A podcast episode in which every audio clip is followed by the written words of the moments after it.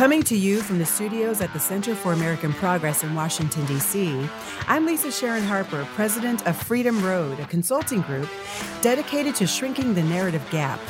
Welcome to the Freedom Road podcast.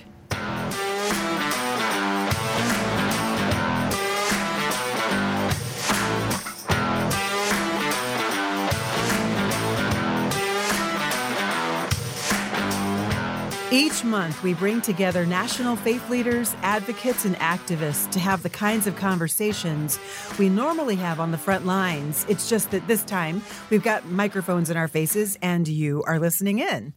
And this month, we welcome back legendary civil rights activist and theologian, Ruby Sales. Auntie Ruby Sales to me, Mama Ruby Sales to you. Just want to make that clear. All right. Yeah, let's make that real clear. That's hilarious, but true. It's true. So Auntie Ruby's conversation with us back in February blew up. A lot of people were listening, and actually we had an amazing conversation on yes. Twitter that sprung from that episode. And she had a TED Talk come out at the same month that already has reached one million viewers. I mean, actually more than one million viewers. one million sixteen thousand. Wow. Okay. Sorry. Got to be specific. Don't erase even one viewer. And in fact, I'm sure I'm one. I'm like about three of those, three of those viewers. So Auntie is back to help us to commemorate Doctor King, because we are in that month where he passed. He was assassinated, and Auntie was very, very much a part of the movement at that time. And we want to glean from the lessons that she learned through her participation in the Southern movement for Black freedom. We would love to hear what you think as well. So please tweet to me at Lisa S. Harper or to Freedom Road at Freedom Road Us, and always use the hashtag Freedom Road Podcast. You know, that way we can track the conversation. And really, truly, some truly amazing conversations have taken place there over the last few months. So, so let's keep it going and keep sharing the podcast with your friends. Where, you know, our network is growing, our listeners are growing. So thank you so much, Auntie, for coming back. Thank you for having me. I mean, really, truly, I will never, I really don't think I'll ever forget that conversation. It felt so thick. And we kind of said this before, but it, it even went over by twenty minutes because we kept the conversation going after we had already wrapped the episode. So we put out that bonus little episode toward the end of the month, and I hope that people get a chance to experience it, because it really, truly was. It felt like we knew that it was thick with the spirit, and so it was like we were treading softly even with every breath. Did you feel that too? Yes, absolutely. Yeah. So, Auntie, I want us to just dive in, because we really do have a lot to talk about. And would you mind going there with us back to the day that Doctor King was assassinated, that he was shot down on the balcony of the Lorraine Motel in Memphis, Tennessee? Where were you? Do you remember where you were on that day at six oh one p.m. Central Time? I don't think I remember where I was, more so than the meaning of his assassination. Ah. And we have to contextualize the assassination of Martin Luther King within a larger narrative. Okay.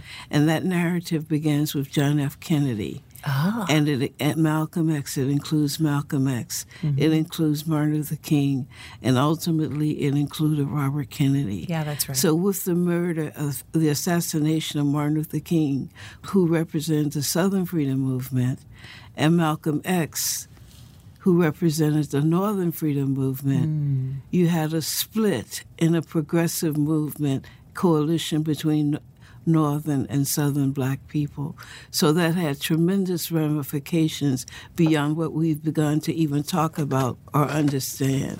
Wow. With the murder of Robert Kennedy and John F. Kennedy, you basically had a fracturing mm-hmm. of a radical liberal movement that contested colonialism, that began to contest the war in Vietnam. So you had the fracturing of a radical progression in this country that we're still trying to recover from. Mm. And, and so were... Martin Luther King's assassination must be seen within a larger context. It was more than losing a person. It was losing a movement. It was losing a historical moment. That's actually really deep when you think of it in that way because you don't just think of one leader being right. shot down. Instead, honestly, and maybe this is the reason why we're in the moment we're in right now, where you have just yesterday, there was white nationalists gunned down forty-nine people in New Zealand because there's actually a rise of white nationalism around the world. Maybe that moment, it feels like, was war, actually. It well, was, the rise it was a moment of nationalism in a war. Began in Texas under the leadership, the, the modern rise beyond the John Birch Society began in Texas. Okay, you're going to have to explain that. With the assassination that. of John F. Kennedy. Explain that. Explain, like, break that down. John Birch, what does he have to do John with Birch it? Society was mm-hmm. a right-wing society mm-hmm. that existed in the fifties that pretended to be anti-communist when, in fact, it was anti-democracy. Oh, and wow. so that what you had with the assassination of John F. Kennedy was really the rise of a right-wing movement starting right there in Texas, which Ross Perot's wife was one of the spearheaders of that movement. Whoa. Ross Perot, who ran for president. Wow. So Texas is very significant to the rise of right-wing populism in this country okay. as the seat and heart of that movement. Wow. Wow. That's actually where I'm sure that's worth a podcast in itself, or I mean, maybe a true podcast or even just an episode here. What died on that day? What was it that died on the day that Doctor King was assassinated? An America that was democratizing. Mm. A movement that was bringing together disparate communities that had the potential to become one, but had been fractured by racism, classism, and at that time, heterosexism and sexism. So what was fractured was the continuity of that movement. It splintered the movement. Got it. Also, it created in people a resident, a hesitation about movement, because if they could kill John F. Kennedy, if they could kill Robert Kennedy, oh, wow. if they could kill Martin Luther King, and if they could kill Malcolm X, then surely they could kill us. And so you got to contextualize those assassinations within COINTELPRO, the project J. Edgar Hoover instituted against activists, a counterinsurgency project right. against a movement people in this country. Now, my it's, mom actually talks about that. She talks about how she knows her phone was bugged. Yes. She knew that when she was at yes, the S N C C office, yes, they knew yes. that their office was bugged. Yes. Is that what you're talking about? Absolutely. The okay. hounding and the profiling mm-hmm. and the jailing and the psychological terrorism of movement people in the seventies. The Panthers, S N C C. Right. Is that maybe even why the Panthers the became what they were, and H. Rap Brown and all of that? Like, there was a militarism that, that rose out of the movement in that time in the seventies. Was that in response well, no, to the... Well, no, the Panthers came out of the movement in Lowndes County, Alabama, mm-hmm. which was the first movement called the Panther Party. And so that name was taken up by movement starters in California. Okay, okay. But the movement was a dynamic process, and you must not confuse the Northern Freedom Movement with the Southern Freedom Movement. Mm-hmm. The Northern Freedom Movement was more Marxist, was more materialistic. The Southern Freedom Movement had embodied within it the aspect of spirituality. Wow. And so that was real, a real difference. Marxist and materialistic.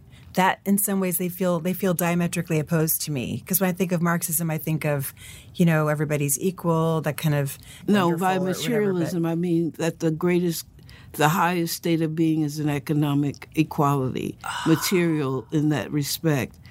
Whereas in the South, wow. we thought that the highest state of consciousness was our inner life, which then would impact what we made on the outside world. Wow. Wow. And that makes total sense. That's in many ways how, even right now, when we think about the, well, I don't want to get into the politicians today, but when we think about the different pieces of the movement, some of them are really economic focused. Yes. And others are really flourishing focused, freedom focused. But having to do with economics, but actually having going deeper into the soul. Is that what you're talking about? Yes, because Marxism, let's forget, did not honor or privilege any aspect of human human consciousness. To them was materialized. It was not an inner kind of spiritual It was not rooted in any spiritual aspect of reality. That's deep. I mean, and actually it's really, it's actually explicit, right? Because Marx says there is no God, doesn't Marx? Right. Marx is actually an atheist. So therefore that philosophy would naturally then not concern the spirit. Yes, the highest good for Marxism was economic. Wow. And the state, not not our inner lives. So how do you, what difference do you see in the outcomes of the two movements in terms of what they accomplished? And I don't mean I don't mean to put one above the other, but rather literally, what what's the distinctions between them? Well, the distinction was that, don't forget now, the Panthers, their first major public showing was when they took the guns to Sacramento, to the Capitol. Right. You never had guns in the South because there was a whole different value in terms of nonviolence. Yeah. Nonviolence could not work in a world that was rooted in material.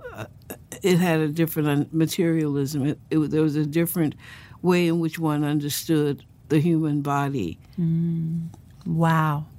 In a spiritual a reality, you would say something like, I'm going to lay down my sword and shield by, down by the riverside and study while no more. In a Marxist paradigm, you would say, rise up, rise up. My God. Seize the moment and take up arms, take up arms. Where are we now, right now? I think we're paralyzed. Neither one are basically in our consciousness. Is our movements are ahistorical in any respect, whether it's the Northern Freedom Movement or the Southern Freedom Movement. Yeah, and it feels like, even for myself, I mean, I train on this stuff all over the place, and yet there are levels of this, complexities of this that weren't taught to me, and and I didn't understand, and I can imagine others don't understand either. So we have...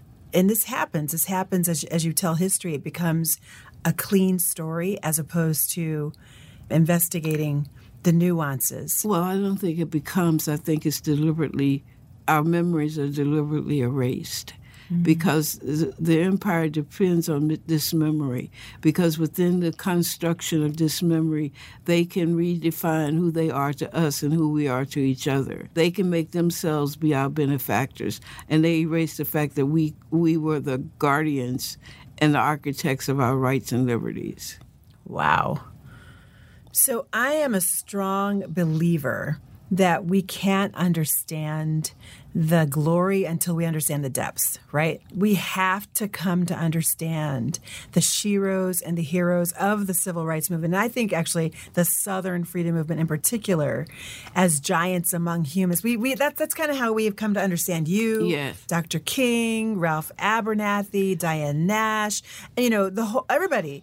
Everybody was like a giant or even like a little demigod, a, Disconnected no, we were from not Earth, the giants. Disconnected from family, disconnected from history. We all just showed up on the scene. No, and no, made no. I got to correct that. We were not the icons in the movement. We were there because our community stood up. Exactly. Without the community, we would have been nothing. But we don't know that. That's the thing. Is in the in the retelling of the history, we're not told about your communities. We're only told about you, about the about the icons. And I know that you fight that. So and I fight now. that because only God is an icon. That's well, idolatry. That's the official story where human beings are raised above culture mm-hmm. and raised against a, uh, above a historical moment rather than being a part of the historical moment. It tells the story of the individual rather than the story of the community's body of work.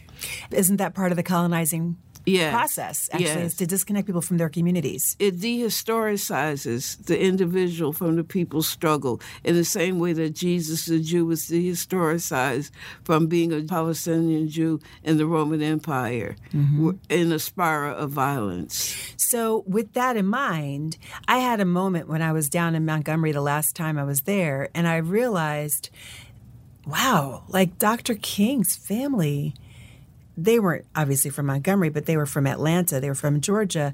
But they were in the South. Most likely they were enslaved at some point. And then I started I started to imagine how I never even thought. I never even thought that he came from, he rose from that. And that possibly your family had been enslaved at some point. My grandmother was born in eighteen sixty-seven. uh-huh. two years after the Emancipation Proclamation. Wow. My great-grandparents were enslaved. And so that we have to understand that the Southern Freedom Movement comes out of the community of enslaved Africans who became African Americans. It is not a movement that extends out of Northeastern liberal progressivism. It's a unique kind of movement mm-hmm. that had its roots in what we call the runaway slave movement. Mm-hmm. It is particularly and uniquely Southern. It's embedded in Black folk theology. It is a spiritual movement.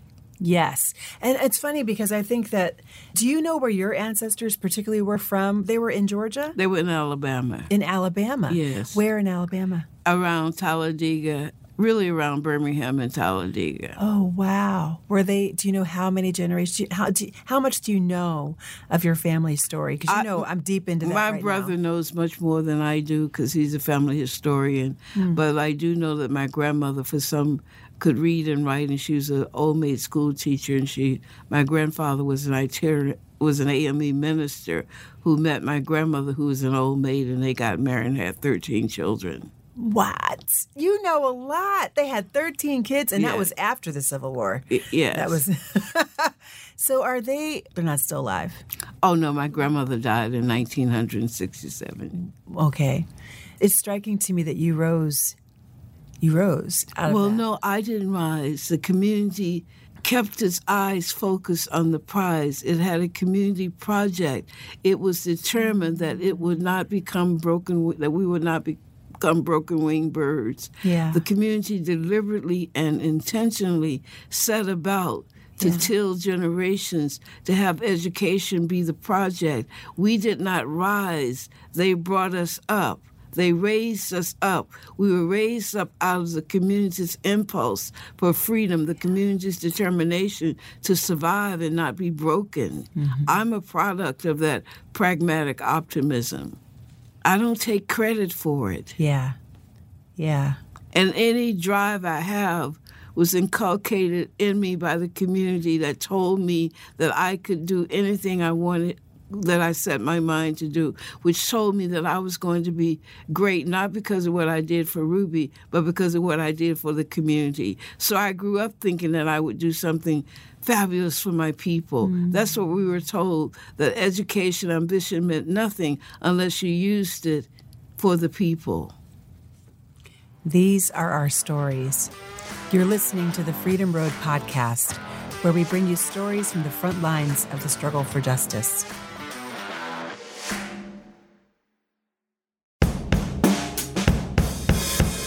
Okay, everybody, imagine this. Imagine one bus, forty women, three days, multiple encounters with the diverse stories of our foremothers' struggles to attain, protect, and maintain the right to vote.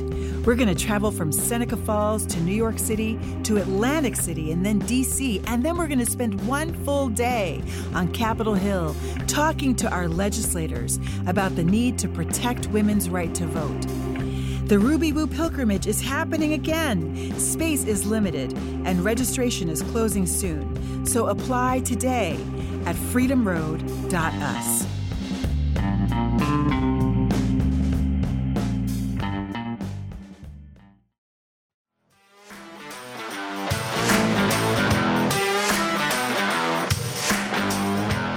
Wow. Well, Auntie Ruby, one of the things that blew my mind the last time and also sparked the conversation with the young people on Twitter in particular was the difference between the connection to community and and and I think I think you were very patient with us, but you really, really did break it down. I think what I'm going to do is I'm going to create a Twitter moment out of that just to okay. be able to capture that moment so people can actually read it on my Twitter feed. So if they want to get to it, they can get yes. to it there. But you recently in your TED Talk, I want to talk about, I want to jump tracks a little bit and talk about reparations. Because in your TED Talk, you said we must ask ourselves, where does it hurt? And what is the source of the hurt? That was a brilliant question. I mean, I really, I just thought, wow, that's exactly right. It's not just what hurts and how do we fix it, because people can fix it without dealing with the source. Absolutely. Right? So I want to ask you, where does it hurt? and what is the source of the hurt in your view? I think that the decimation of all of our identities, the stripping, the dehumanizing, the humanization mm-hmm. of all of us, and the reduction of each of us to one thing by the guardians of whiteness, which is the color of our skin. Mm. And I think that when you strip people bare, it creates in them a longing to be whole. And that's where the hurt, the fracturing of the human self mm. is where the hurt is. And I also think that we hurt from the white lies that have been told to us about who we are and who others are and who the guardians of society are. And so I think that we also hurt from the trauma that was carried out by the guardians of whiteness, whether it was state-sanctioned murder or mob violence. I think that white people hurt from being the carriers of violence that stripped them of their humanities mm. and said to them that they must always be afraid, they must always look over their shoulders and protect themselves from the other. And so I think that there are ways in which we are all hurt the same way, mm. and there are ways in which the hurt is different. But it all comes from systemic and spiritual blows. Do you think that some of that fracturing of identity might have happened in part because of the ways that our families were separated?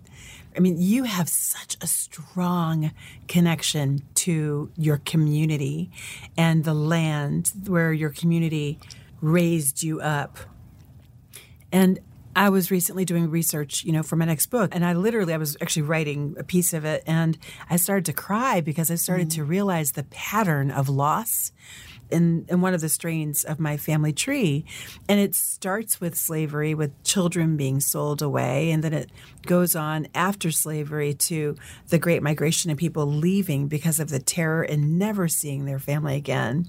It also happens because of death that happens in the family because there's no hospitals in their area who will take Black people, right? So there's all levels of dismembering of families and family identity and sense of self that happened also as a result of slavery. What do you think of that? Well, I think that's true, but I think we have to go a little bit deeper. Oh. I think that nationalism in Europe camouflaged class differences and made Europeans believe that the king's interests were their interests. Mm-hmm. And it, it made them be- believe that they were one, despite the prevalent reality in their lives of poverty and classism. When Europeans came to this country mm-hmm. and suddenly found themselves wanting to build a nation, and they couldn't, and have, and asking the question, how might they unify? What was classism? So what they did was hide classism once again and unify around the color of the one's skin. Yep. And so all of white differences were eradicated under the false notion that all white people are the same and all white people lead the same lives. So there were, although people call themselves Irish Americans, they did not identify with the totality of their ethnic histories. Yeah. They identified more with being white. Although white women call themselves women, they identified more readily with being white. And so that, that allowed wow. the guardians of society, the empire keepers, to maintain their power with the deception of oneness. Wow. And you see that the whole way through. You see, you see that. It all the way through. Yeah, so not only in the division of the overseer versus the master and the, the gentry class, actually, that, that runs the entire state, right? And also is a master and also has overseers and other. But because they're all white, you can have the illusion that you're all the same. And then that translates. Abs- absolutely. And that becomes a way of holding together the cohesiveness as you create a world against other people. Hmm. White unity is always constructed over and against something. White mm-hmm. unity is always predicated on anger and hatred against other. Think about it. Well, I want to ask you about that, because do you think it's actually anger and hatred, or is it protection of the self? Protection it's of anger. Okay. It's non-redemptive anger. Okay, so explain that. Non-redemptive that? anger means that I believe that you are a danger, that you are my enemy, and that I must constantly be in a war position against you. It's war. And, and, it's uh, warfare. And, and in order to maintain that stance, I cannot love. I cannot love you. I must hate you even though I don't know you personally. I must be angry with you. I can't have tender feelings because if I did that, then I wouldn't be able to do the things I need to do in order to save my life. The minute I love you, you're no longer an enemy. You're a neighbor and a friend. So it's really non-redemptive anger. That does make sense. I mean, honestly, it makes sense out of some of the Twitter feedback that I get. No joke. Like, like you put something up and you're just like showing like some thoughts or something and oh, you just get pummeled by the most demeaning and dehumanizing little tweets that people can do. It's like, sh- you know, throwing darts because you had, you had an idea that was different than theirs. But it's not that. It's actually because your idea threatens their whiteness, threatens because their centering. Because you are an enemy combatant. Yeah, that's you, how I'm seen, right? Yes, yeah. As an enemy combatant. Even wow. Children are enemies. Combatant, wow. Whose future must be destroyed because the efficacy of white supremacy depends on the fact that the futures of young children of color should never flourish. So what scriptures guide your thinking on repair, what it takes to repair what race broke in the world? Let justice roll down like waters and righteousness like a steady stream. Hmm. Justice is the only thing that will repair the harm that has been done. Money won't do it because you give people money and keep the same structure, or you give people certain status, or you create an elite in the same structure. Nothing short of justice. Let's be involved in the process of building justice. It's a call to action. And the other scripture that I think about is, which you probably will find bizarre, is a scripture that says that render unto God that which belongs to God and oh, Caesar. No. Because yes. the irony of that is nothing belongs to Caesar that does not belong to God. Mm. If everything belongs to God, then everything belongs to us. Wow. And not to Caesar. One assumes that Caesar has a divine ownership over certain aspects of creation, mm-hmm. that God has rendered Caesar this divine authority. But if you understand that that isn't true, that nothing that Caesar has does not belong to God because God made it all.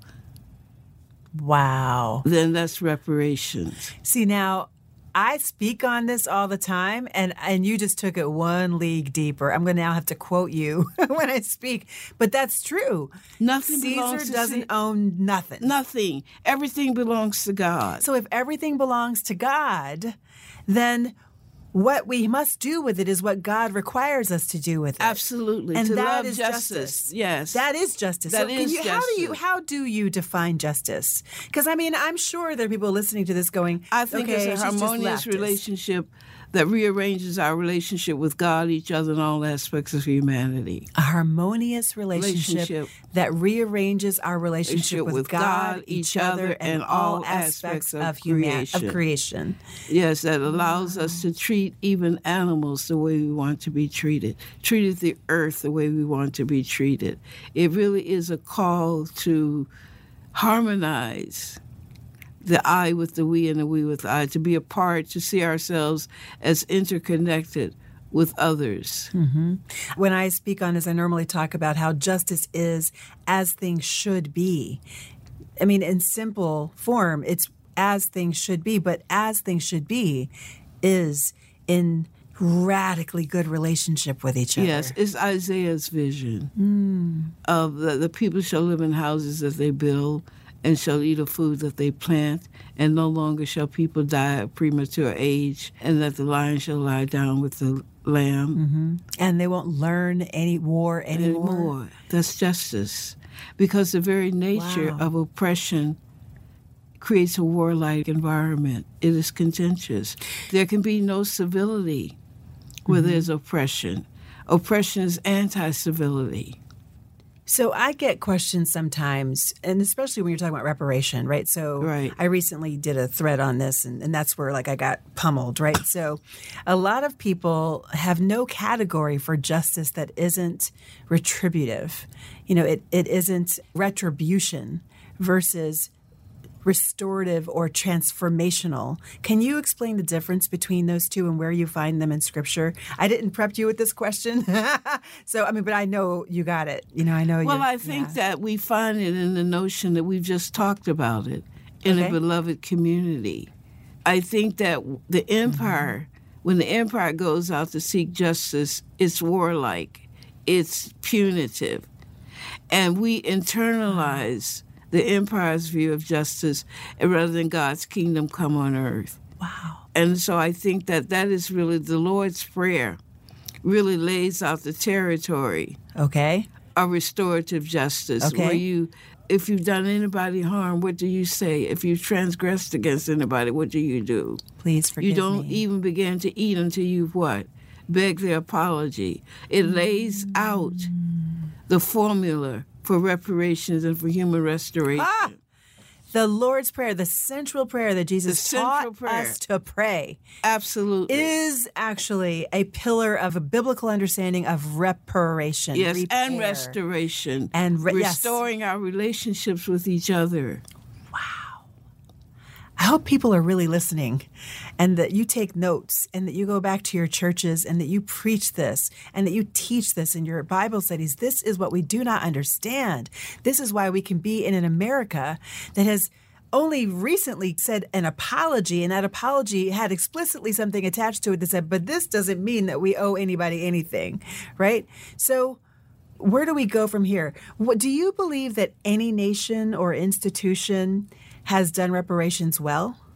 I don't think reparation is an absolute that ever gets finished. Okay. It's a dynamic process that we're engaged in throughout our entire life and that nations are engaged with, mm-hmm. that no one ever reaches the apex of restoration or mm-hmm. reparations because we are constantly engaged with each other and fracturing relationships, and so that we have to rebuild constantly that which we continuously tear down.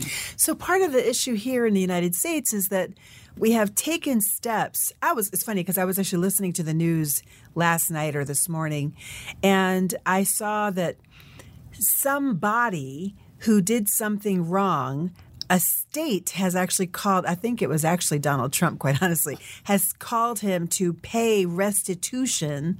Yes, it was. He, they called him to pay restitution for the people who were told that they were giving to a charity, but he used their money for charity. Right. Right. Right? So they, they have an individual, they told an individual to pay restitution, and they're like, pay up. You know what I mean? Pay up.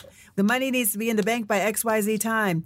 And that that's a recent that's, infraction. Yeah, that's a material transaction devoid of a moral imperative. I get that. I get that. And we can come back to that. But my point here is that it's recent. And for Native Americans, African Americans, Latinos, Asians, women, L G B T Q people, basically people who, who have been pushed to the margins, we have layered oppressions. We have layered. And money we, can't fix that. Exactly. Yeah. It's spiritual and moral injury. Uh, and that's your coupled point. Coupled with physical and economic exploitation. Mm-hmm. Money cannot fix that.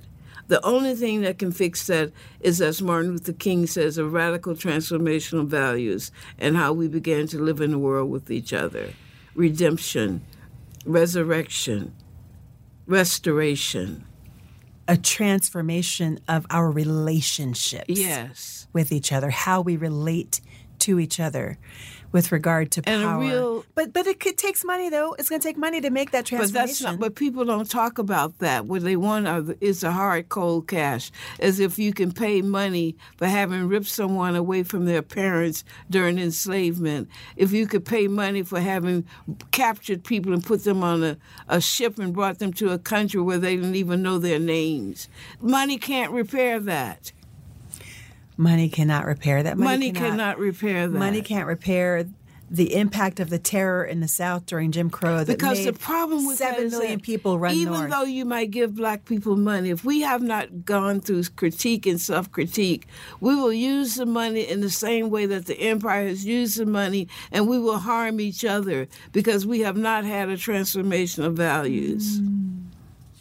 We are not so holy that we are not universally capable of doing the same things that other people have done. Wow.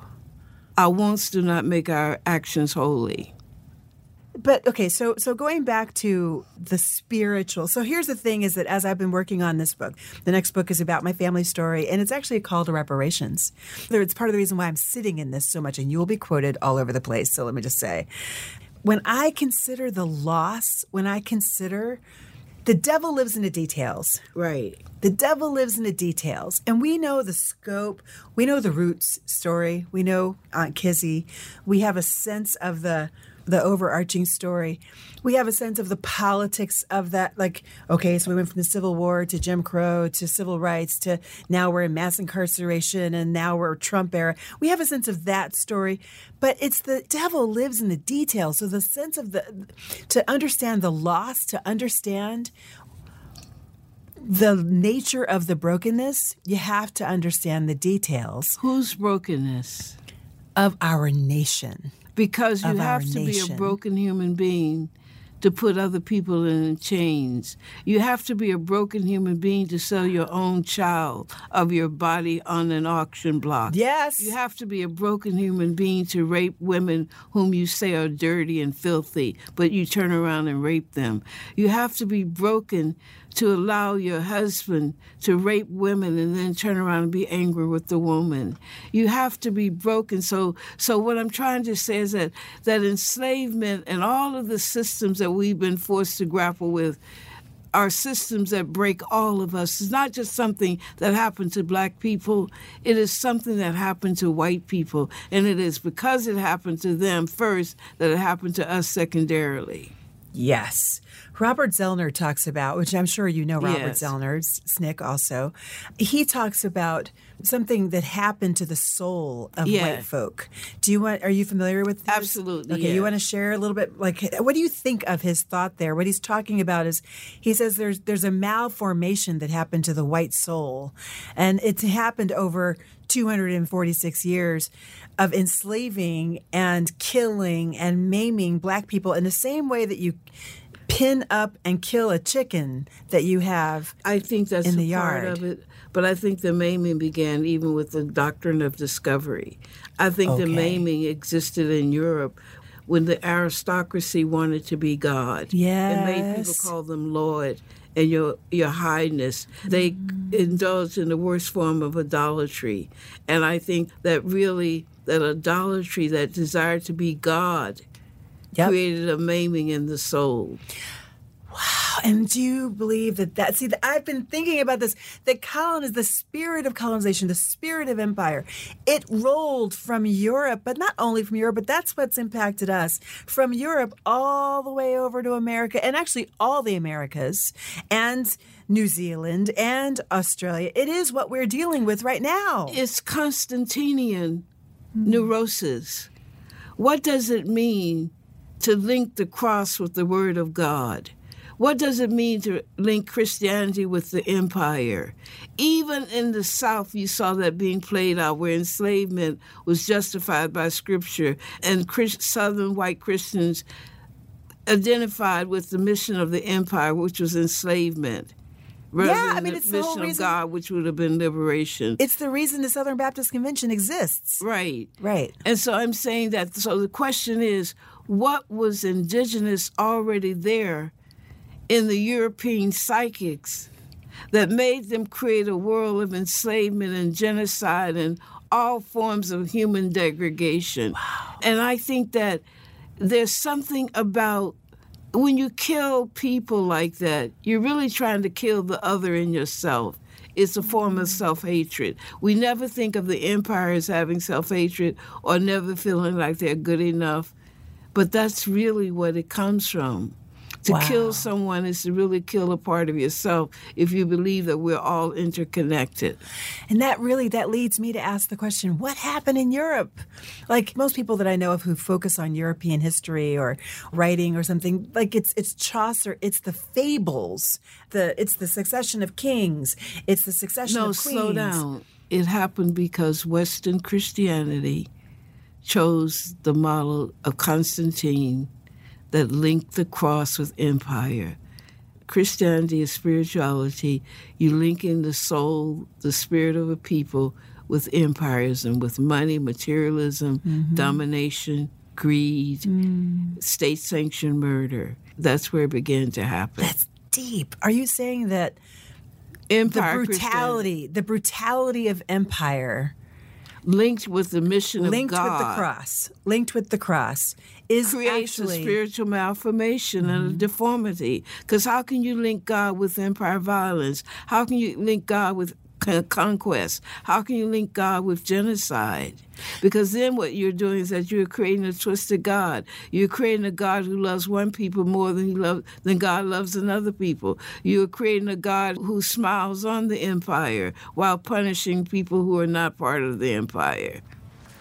Walking Freedom Road from coast to coast and around the globe, this is the Freedom Road Podcast.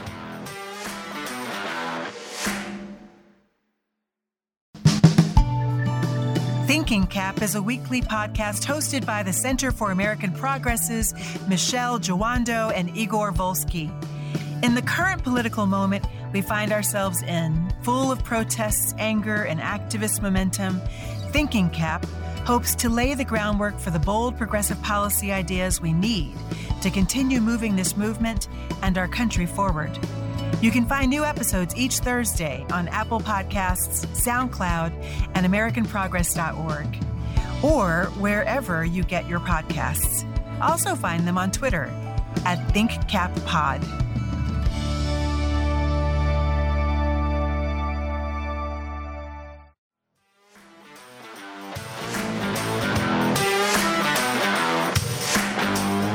I was just having a conversation, an amazing conversation, which maybe we'll have to bring onto the podcast at some point, with Rabbi Sharon Brous. We were on a plane together a couple of days ago, and literally we talked the whole time.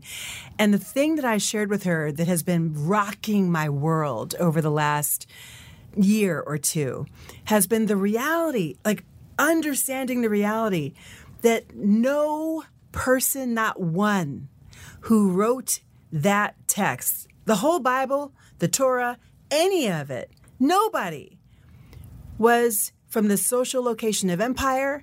Nobody was white. Nobody was European. They were all brown, indigenous, colonized people. When you understand that, it places not only Jesus, but the whole religion back in its context, which is the context of people struggling against empire, struggling against colonization. When you understand that, and Jesus becomes with the fundamental question, as Mary laid out in the Magnificat, right. To who shall our bodies belong? Oh. Shall it belong to God, or shall it belong to the state? And oh. She made it clear that her son, Jesus, would belong to the people and not to the state. Wow. Wow. Well, now I need to go back and do some more Bible study on the Magnificat. The, the, the thing that I want to just say to you that, yeah. that I think, so when Jesus was crucified by the Roman Empire, yes. mm-hmm. the state has a way of crucifying heroes, popular heroes, mm-hmm. and then turn around and stealing them from the people and making it their own, the way they did Martin Luther King, the way they do John F. Kennedy. Yeah. Wow. Okay, can we just like sit in that for a minute? But we can't because it's radio, so. Okay. The state steals the hero that they kill. That's right. And then they popularize it and also neutralize it. Neutralizing it by de- dehistoricizing it, making the hero belong to them rather than to the people. So we state-based religion lifts up an icon. Um, White but- religions have always been inextricably bound with the empire. Black folk religion, Native American religion, contested that because mm-hmm. ours was a, a religion for liberation. We had to stand over and against an empire in order to be human beings. So this actually brings me to my next question here. I was recently in Brazil. Okay, so I was there. It blew my mind learning their history, the reality that, you know, when they were set free, it wasn't because of a war. The people at the top decided to declare abolition because they were afraid of an uprising. They were deep into eugenics. And so um, at that time, they made out a big call for all of Europe to come and fill and whiten Brazil. And never, I mean, the subjugation of enslaved Africans in Brazil was so heinous yes. that they had four point eight million people that they shipped from Africa to Brazil. But at the time of abolition, in the course of their nearly four hundred years of slavery. Who are you calling they? Who are they? They, the, the Portuguese. Okay, let's be clear. The Portuguese, thank you. So the Portuguese shipped four point eight million people to that land over the course of nearly four hundred years. And at the time of abolition in eighteen eighty-eight, they only had four million people of African descent. That spells death. That spells massive amounts of death. So the level of oppression of people of African descent in Brazil is something that, honestly, we don't even know. We don't even understand that, because they had a steady flow of people who just simply, they worked and died and brought more. Just work them and die them and brought more. And I'm not, obviously not trying to create a hierarchy of oppression, not at all, but just to say my mind was blown. So when I then got there, one of the things that also blew my mind is they've never had a mass movement, especially with centered within the Black church there, that of resistance. And part of the reason I was told by the people there is they don't have a Black church. The right. Black church in America res- exists as a resistance movement. The Black church in America is a resistance movement. They we started resisting the law, resisting oppression, and they never had that. So right. as a result, they never had a civil rights movement. So they really looked to the United States, to our civil rights movement, for inspiration and guidance. And here's what I want to I want to ask you. So recently, Jair Bolsonaro was elected to be their president. He promised before he became president to destroy, jail, or exile his political enemies. And chief among his enemies are people of African descent, indigenous people, and L G B T Q people. And the very first thing he did when he entered office was to lift the human rights protections by executive order on those three people groups. And Black folks make up fifty-four percent of the people in Brazil. fifty-four percent of the people in Brazil have no human rights protection anymore. And then you have indigenous and L G B T Q who there, it's actually, I'm sure there's lots of overlap there. So as at first I struggled to know how to counsel my friends, right? So my friends who are there, who are largely targeted. And I thought to myself, our situations are not really com- comparable because we live in a democracy. Even during the civil rights movement, we lived in a democracy. I challenge that. May I yes. just interrupt that? Yes, I challenge that profoundly. Well, that's what hit me. I was like, wait a because minute. Because this this whole state of emergency yeah. that the president, that Trump wants to declare is predicated on a racist lie of brown and black migrants being enemy combatants yes. who pose a threat to the natural order and the security of the United States and therefore should be criminalized, dehumanized, vilified, raped. And if you look at the U N Commission on Genocide mm-hmm. that was founded in nineteen forty-seven, mm-hmm. there are four particular articles that imply genocide, and America's guilty of all but one. Wow. And it hit me that what they're doing at the border right now is exactly what they did to you in the South, what they did to... But what they're still... No, what they're doing to black and brown migrants, what they did to black people in the prison industrial complex. We have been constantly victims of a Holocaust. Yes. A dispersion, a breaking up of our communities, the commodification of our bodies for profit. Don't forget now the immigration industrial complex also yields profit, three hundred forty-seven dollars a night per bed. That's exactly right. So basically, the aha moment was we actually aren't in a democracy, nor have we ever been. We have not really. Vincent Harding would say that we have been engaged in a process of building an America that is yet to be born. Wow. We have been engaged in a process, process of building, building an America, America that, that is yet, yet to be born. born. Wow. Each generation of people who fought for social justice are midwives at the birthing stool of a vision that has not yet been concretized. It's funny because in your TED Talk, you ended your TED Talk saying, I still believe in America. Yes. You believe in that vision. I believe in the vision. I believe in the transcendental vision. Mm-hmm. And visions are never created in a perfect environment. They're aspirational rather than concretely existing at the moment that the vision is created. It represents that which is possible when we're at our best. So those people who are, quote, constitutionalists, as in they want to know what was in the mind of the founding fathers when they said this, that, or the other, what they're doing is actually dragging us backward to the worldview of people who existed in the midst of slavery. You cannot have not democracy and a white supremacist nature. It's not possible. Because white supremacy mitigates against participatory democracy. It says that only certain people have the right to participate in shaping the meaning and the destiny of America. And today, when the demographics are predominantly brown and black, the country is trending vigorously towards fascism and the maintenance of white supremacy. It is not by accident that democracy is under assault in a way that it has rarely been in this nation, because you cannot have white supremacy mm-hmm. in a growing two-thirds colored population. So what advice do you have to our friends who are listening in Brazil? How do they resist in a dictatorship, because that's basically the context that you were fighting in in the South. It is the context that immigrants are fighting at the border right now, because it's not really the rule of law. The rule of law does not reign here, did not reign in the, in the Jim Crow South. So actually, we have something to share with them, and I want to know, what lessons did you learn but about they have something what's it going to share take? With us?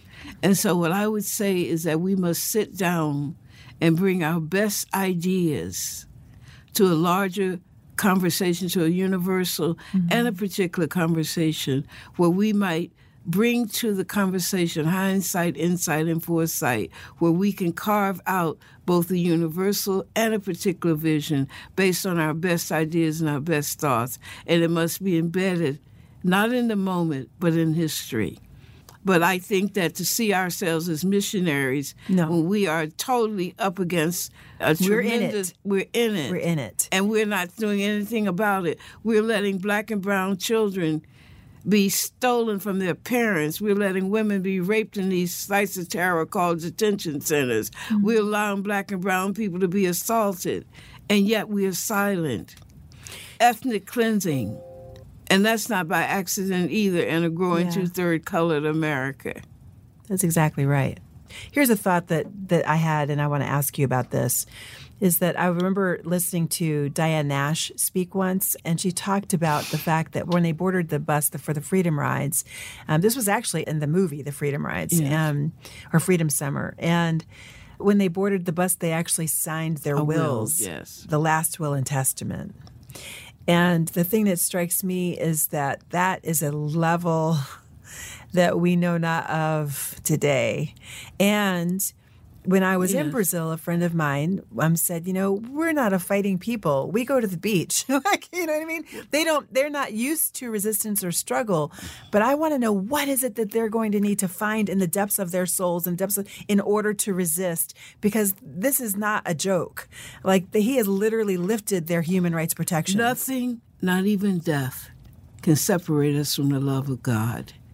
It is a mountaintop consciousness where death is not the stranglehold on human activity, where we understand that we're part of a continuity, and even though I might be killed, that I'm part of a larger narrative, a meta-narrative that continues after. In S N C C, in order to do the things that we did, we had to move up to a higher level of consciousness where we could not be afraid, because we understood that nothing, not even death, mm-hmm. could separate us from the love of God and the will of the people. And it's about human transformation. It's about a higher consciousness. We must move beyond an empire consciousness that says that if we don't exist in physical form, then our relevance to history and humanity has ceased. Wow. That's the stranglehold that the empire has over us, death. Death of our jobs, death of our status, death of not having money, death, death, death. It's a death-driven oppression and spirituality.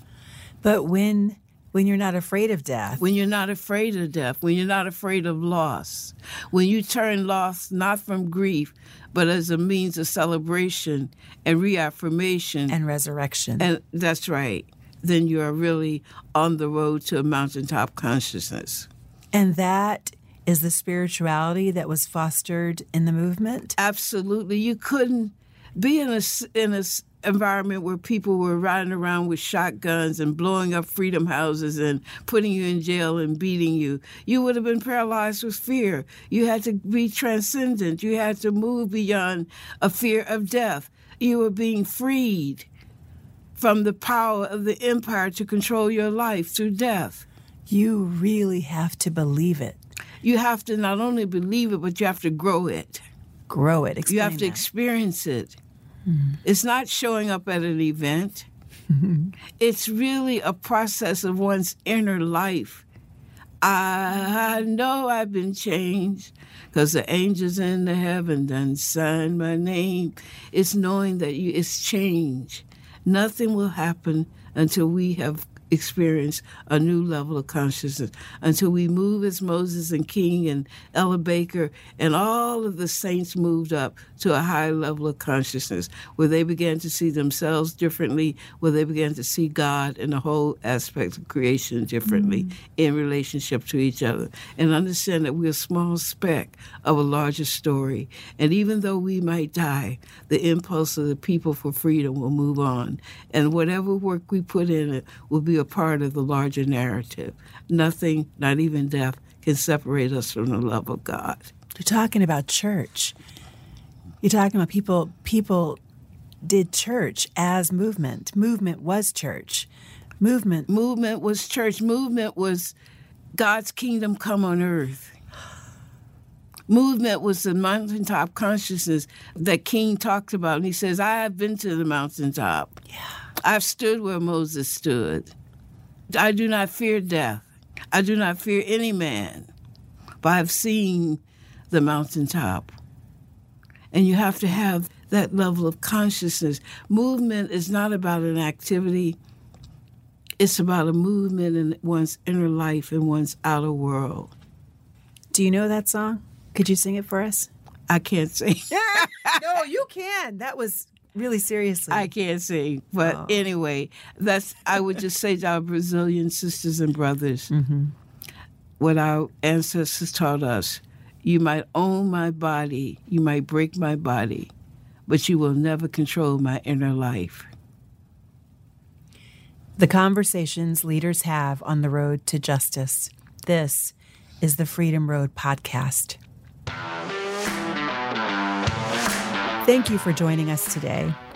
The Freedom Road podcast is recorded at the studios of the Center for American Progress in Washington, D C. The episode was engineered and edited by David Dult of Sandberg Media. Freedom Road podcast is produced by Freedom Road L L C, and we consult, coach, and train and design experiences that bring common understanding, common commitment, and lead to common action. You can find out more about our work at our website, freedom road dot us. Stay in the know by signing up for the updates, and we promise we will not flood your inbox. We really do invite you to listen again next month. New episodes drop around the first week of each month. Join the conversation on Freedom Road.